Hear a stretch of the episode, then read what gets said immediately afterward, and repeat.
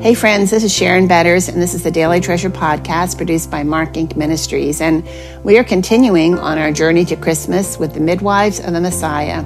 Today's devotional is called Ruth the Moabite, and today's treasure is from Ruth chapter 1, verse 8, and verse 16 through 17. Then Naomi said to her two daughters in law, Go, return each of you to her mother's house. May the Lord deal kindly with you, as you have dealt with the dead, and with me. But Ruth said, Do not urge me to leave you or to return from following you. For where you go, I will go, and where you lodge, I will lodge. Your people shall be my people, and your God, my God. Where you die, I will die, and there will I be buried. May the Lord do so to me, and more also, if anything but death parts me from you. We meet Ruth as the daughter in law of Naomi. Elimelech, Naomi's husband, was a prominent Israelite from the tribe of Judah, but when famine hit Bethlehem, he packed up his family and moved to Moab. Moabites were enemies of God's people, so we can immediately conclude that Elimelech's actions indicate a lack of trust in God's provisions because he planted his family in the middle of a people whose religious practices were despicable in the eyes of God. Elimelech dies. The two sons of Elimelech and Naomi married two Moabite girls, Ruth and Orpah. Just as Rahab's title is often Rahab the harlot, Moabite describes Ruth. Both Ruth and Orpah were born and raised in paganism. Cruel and powerful priests led the worship of numerous gods, including Chemosh and Molech. Children were placed on a downward slanted stone lap of Chemosh, where they easily rolled down into a roaring fire as human sacrifices. The Moabites' fertility god required sexual perversion with temple prostitutes. How did a woman raised in such an immoral culture find her way into the genealogy of Jesus? The death of Naomi's sons left her in a precarious place with no protector or provider.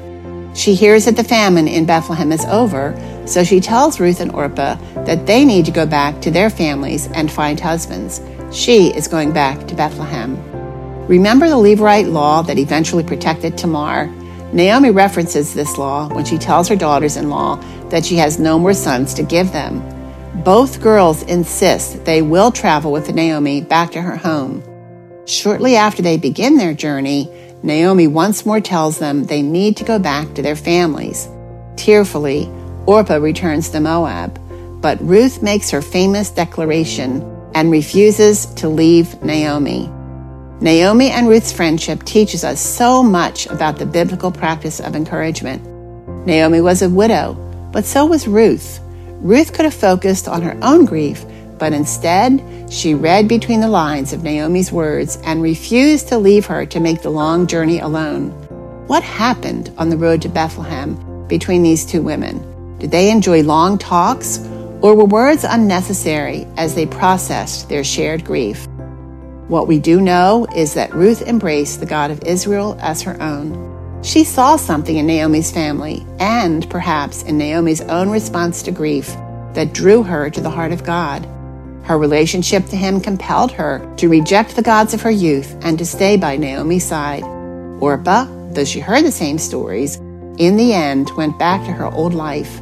The faith of Ruth identified her as a child of the living God. Though there is no description of Ruth in Scripture, artwork depicts her as physically beautiful, perhaps because of her lovely inner spirit. Imagine this beautiful Middle Eastern woman joining us on our journey to Christmas. At first, we might be shy in the presence of such loveliness and virtue, but Ruth would quickly put us at ease, joyfully encouraging us with her own story of redeeming love and how Boaz became her kinsman redeemer. It would not take long for us to recognize that Boaz points us to Jesus in Ruth's story of how God's grace transformed her into a risk taking, surrendered woman. Out of her flowed living water that was life giving for her mother in law and ultimately to us. Like Rahab, Ruth was outside the camp. She was a Gentile, not Jewish. She was a Moabite, not an Israelite. She was a pagan, not a bloodchild of Yahweh. Yet, she joins us on our journey to Christmas as a daughter of the King, a midwife of the Messiah. What opened the door for her inclusion into the family of God? Ruth declared her trust in Yahweh. She rejected any other gods. What gift does her life story offer to you? Do you feel like an outsider? Perhaps the gift God offers you in this moment is a reminder that there are no outsiders in His family. Every person who surrenders to the sovereign love of God, recognizing the need for Jesus as Savior, is a child of God with full rights as a legal heir. What a powerful gift that cannot be broken. And oh, Father, each one of us is outside the camp until you adopt us into your family. Thank you, Lord, for the amazing promise that you give us the same inheritance you gave to Jesus. May every day bring treasures to remind us of the privilege of being in your family Hey, friends, thanks so much for joining us for our journey to Christmas with the midwives of the Messiah. And it's my prayer and the prayer of our whole team that you are continuing to be encouraged by God's word through these devotionals. If you're looking for a special Christmas gift, I want to encourage you to check out my book, Aging with Grace, the book that Susan Hunt and I co authored. We have had such great, great response to the message of this book. It's biblically based, it's packed with scriptures packed with practical application, packed with with sound theology. You can go to agingwithgrace.online. That's agingwithgrace.online to learn more about the book.